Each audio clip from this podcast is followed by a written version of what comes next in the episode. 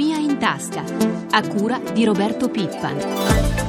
Buongiorno, buongiorno, a tutti i nostri ascoltatori, a Roberto Zampa. Lavoro, tasse e conti pubblici sono i temi economici del momento dei quali parleremo con il nostro primo ospite. Si tratta dell'economista Alberto Quadrio Curzio. Buongiorno.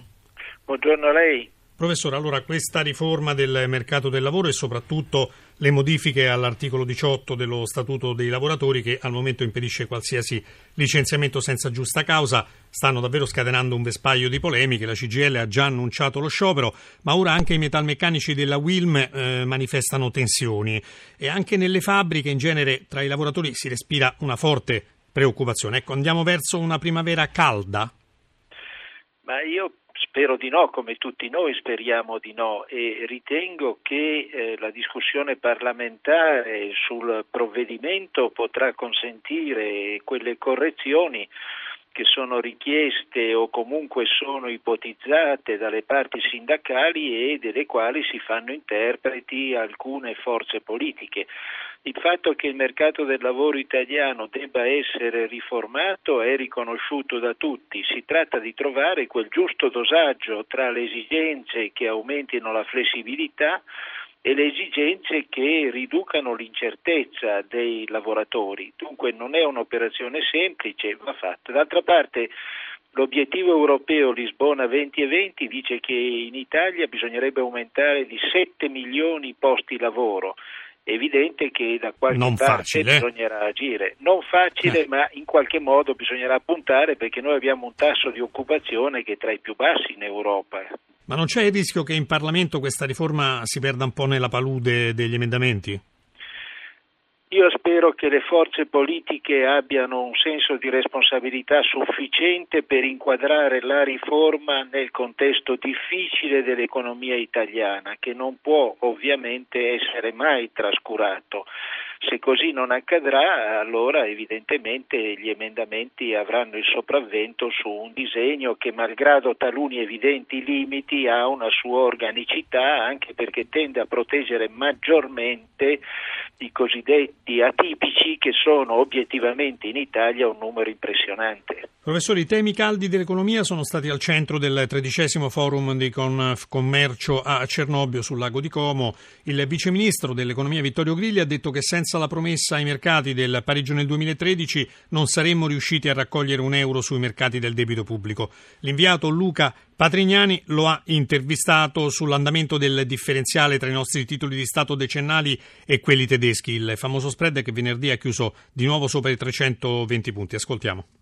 Lo spread, se lo guardate, non è una cosa che riguarda l'Italia soltanto, è una risalita generalizzata. Sappiamo che i mercati sono molto nervosi, ci sono state notizie di congiuntura sia dall'Asia che dall'America che forse erano un po' al di sotto delle aspettative, quindi lo guardo in questo quadro di grande ancora fragilità dei mercati dove notizie di natura non strettamente in questo caso europea o italiana provocano dei rimbalzi. Rimbalzi che vi preoccupano? No, diciamo che da questo punto di vista noi siamo sempre preoccupati e concentrati. Sappiamo che in questo momento di grande fragilità dei mercati ci dobbiamo aspettare questi su e giù. Ma l'aumento dello spread negli ultimi giorni della scorsa settimana può essere stato influenzato anche dal dibattito politico interno italiano, ad esempio sulla riforma del mercato del lavoro? La discussione interna italiana io penso non abbia a che fare con i rimbalzi degli spread in questo momento. C'è poi il nuovo focolaio di tensione che riguarda Spagna e Portogallo. No, Portogallo e Spagna sono anche loro all'interno di un'economia mondiale molto fragile, quindi tutti devono fare i propri compitini e noi siamo sia a livello di singoli paesi come noi sia a livello di Europa, tutti convinti che le cose che stiamo facendo siano quelle giuste e speriamo convincenti per tutti. Infine la questione dell'aumento dell'IVA già in programma per ottobre, Confcommercio vi chiede assieme ad altre categorie produttive e ai sindacati di non procedere con questo aumento. Posso solo dire che dobbiamo vedere. A oggi per garantire la tenuta dei conti l'aumento dell'IVA è previsto. Chiaro che se abbiamo delle risultanze molto positive potremmo evitarla, ma oggi non possiamo dare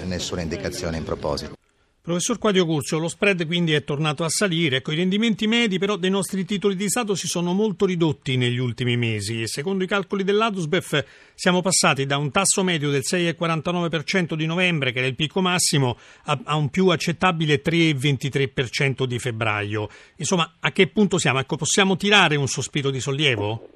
Beh, certamente un mezzo sospiro di sollievo possiamo tirarlo perché la discesa di 250 punti base sui decennali rispetto a novembre è un risultato straordinario che dipende da due fattori, in parte dalle misure che sono state prese dal governo e dall'obiettivo di pareggio di bilancio 2013 che è stata una scelta irrinunciabile. Da un altro lato il forte aumento di liquidità dato dalla Banca Centrale Europea al sistema bancario, compreso quello italiano che è stata Magna Pass, che ha consentito al sistema bancario stesso di acquistare titoli di Stato del paese di pertinenza e determinare così un abbassamento dei tassi. Vorrei aggiungere un'altra parola, però il problema è anche quello della crescita e se l'Europa non si mette su un sentiero di crescita, tutta l'Europa farà fatica, ivi compresa la Germania che vive troppo sulle esportazioni. Se non cresce l'Europa anche le esportazioni tedesche andranno a rallentare. Grazie professor Quadio Curcio, buona giornata e a presto. Grazie a lei, arrivederci. Mancati o ritardati pagamenti per decine di miliardi di euro da parte della pubblica amministrazione, difficoltà ad operare sui mercati esteri, sono solo alcune delle criticità che penalizzano le piccole e medie imprese. Danilo Tolardo ha intervistato Giorgio Tabellini, presidente del comparto industriali della Confederazione Nazionale dell'Artigianato. Presidente Tabellini, come servizi più efficienti possono far crescere l'Italia? La piccola media impresa produce un commercio estero straordinariamente importante se noi sosteniamo il commercio estero, l'estero inteso come produzione per l'estero e produzione fatta all'estero anche per l'estero, noi sosteniamo la crescita di questo paese. Per fare questo noi abbiamo chiesto servizi più efficienti, ma soprattutto servizi tarati sulla piccola e media impresa. Io porto un esempio mio. Il gruppo di imprese che conduco ha creato uno stabilimento in Serbia per poter trovare la localizzazione per trovare tutti i servizi in zona, cioè servizi consulenza, bancari e così via. Abbiamo dovuto fare tutto da soli. Per quanto riguarda invece il rilancio della crescita del sistema Italia, quali iniziative non sono più rinviabili?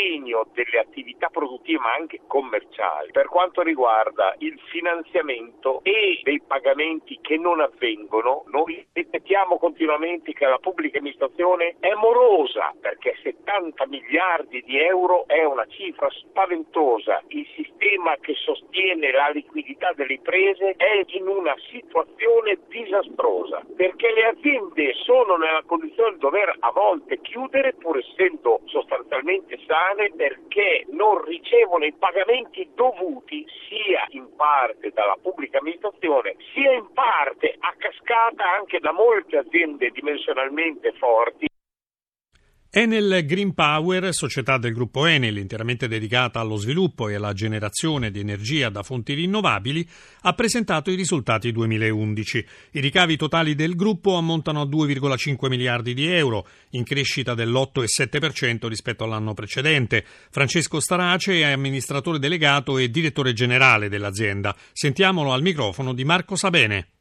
È un piano industriale che continua a proiettare ancora un importante sforzo finanziario perché mettiamo a disposizione della crescita 6 miliardi e 100 milioni di euro in continuità con eh, i piani precedenti, quindi anche questo piano fa crescere Enel Green Power in quanto Enel Green Power è capace di generare cassa. Una crescita che a suo modo di vedere sarà più rivolta all'Italia o oltre confine? In variazione rispetto ai piani precedenti che già prevedevano una graduale uscita da mercati maturi come la Spagna e l'Italia, questo piano spinge ancora in quella direzione, quindi vediamo ridursi un po' il peso specifico dell'Italia e della Spagna per quanto riguarda la nuova capacità installata, che invece si ritrova sempre più numerosa, sempre più forte in America Latina e Nord America. Lei ha dichiarato che non c'è molta chiarezza sulla remunerazione degli impianti rinnovabili. Per quanto riguarda l'Italia, vediamo con grande aspettativa uscire il nuovo decreto attuativo. Quando uscirà sapremo che tipo di remunerazione sicuramente inferiore a quella attuale ci sarà per gli impianti che entrano in funzione nell'anno 2013, 14, 15 e così via. Oggi ancora non lo sappiamo. Per Enel Green Power e per l'intero settore è un momento di assestamento dopo anni di boom? Di continuata crescita impetuosa a patto di non guardare soltanto un paese europeo o un altro paese europeo. Quello che in Europa si contrae si sta espandendo fortemente altrove in dimensioni molto più grandi. Le rinnovabili sono cresciute di 107.000 megawatt, più di quanto erano cresciute nel 2010, che a sua volta è stato superiore al 2009 e che è stato superiore al 2008. Quindi l'accelerazione è in corso. Si è aperta a Verona la 46esima edizione di Vinitali, più di 4.200 espositori, 160.000 visitatori previsti, acquirenti provenienti da tutto il mondo. Si celebra così il vino italiano che nel 2011 ha registrato un boom di esportazioni. La rassegna è stata inaugurata ieri dal ministro Catania, il nostro inviato Sandro Marini. Per il vino italiano è un momento magico, soprattutto dal punto di vista delle esportazioni, con un giro d'affari di quasi 4 miliardi e mezzo raggiunto nel 2011, più 12% rispetto all'anno prima, il vino rappresenta ormai la voce più importante dell'export agroalimentare. Quali motivi di questo exploit? Lamberto Vallarino Gancia, presidente di Federvini. Innanzitutto la qualità del prodotto, il vino italiano piace. Quali sono i vini che preferiscono all'estero? Dopo l'asti spumante che è abbastanza unico nel nostro territorio va per esempio molto il moscato c'è un ritorno dell'Ambrusco, il Prosecco ha avuto un successo straordinario, il Pino Grigio è sempre una conferma, ma anche i territori bandiere italiani come Barolo, Barbaresco, Brunello e anche il Nero d'Avola della Sicilia hanno un grandissimo successo. Quali sono i mercati? Ce ne sono di nuovi oltre a quelli tradizionali? Sì, soprattutto la Russia, ma gli Stati Uniti che riprendono alla grande e poi la Cina che è il vero nuovo mercato dove c'è un più 80%. Come andrà il 2012? Secondo me andrà ancora meglio del 2011 proprio perché il consumatore internazionale internazionale ha un grosso interesse e i nostri prodotti sono molto di appeal e il mercato italiano soffre, quindi tutti si stanno buttando all'estero per vendere i prodotti. Qualità ma non solo per Ettore Nicoletto, presidente di Italia del Vino, un consorzio che rappresenta 11 grandi marchi nazionali. Innanzitutto la qualità del prodotto migliorata tantissimo, questa è una prima ragione del successo del vino italiano, poi ce ne sono altre che sono legate alle dinamiche dei cambi, il sistema Italia denominato in euro è stato sicuramente favorito nel corso degli ultimi due anni anni sui mercati internazionali, in particolare negli Stati Uniti, ed è stato ulteriormente favorito dal fatto che alcuni nostri competitors, mi riferisco all'Australia, al Cile, all'Argentina, hanno avuto un effetto penalizzante derivante dall'apprezzamento delle loro valute, soprattutto rispetto al dollaro americano. Aggiungo anche che ha giovato sicuramente il beneficio apportato dai contributi europei alla promozione e alla comunicazione nei paesi terzi. Parliamo di mercati, ci sono quelli maturi e ci sono i mercati emergenti come sfondare su questi mercati, in particolare in Cina? Credo che la ricetta vincente, a mio avviso, debba essere un programma di formazione e di informazione relativamente a quello che è il sistema vino nazionale, che vada a toccare gli operatori, che vada a toccare, se si riesce, anche i consumatori. E a proposito di formazione, il Consorzio del Brunello di Montalcino ha preparato un kit per spiegare a sommelier e professionisti del settore come imparare a conoscere il vino, una iniziativa che partirà proprio dalla Cina. Come spiega il presidente del Consorzio, consorzio Ezio Rivella. Ci sono le cose più elementari, a partire dai terreni che per eh, gente che non ha idea di come nasce la vita, il vino è fondamentale. Noi cominciamo a presentare i terreni e poi tutto il processo produttivo. Quando avvierete questo programma di educazione verso il pubblico cinese? Quest'anno con il lancio della vendemmia 2007 che per noi è una grande annata, un ottimo propedeutico per incontrare il Brunello soprattutto chi non lo conosce. Da Verona con la collaborazione tecnica di Marco Rasi.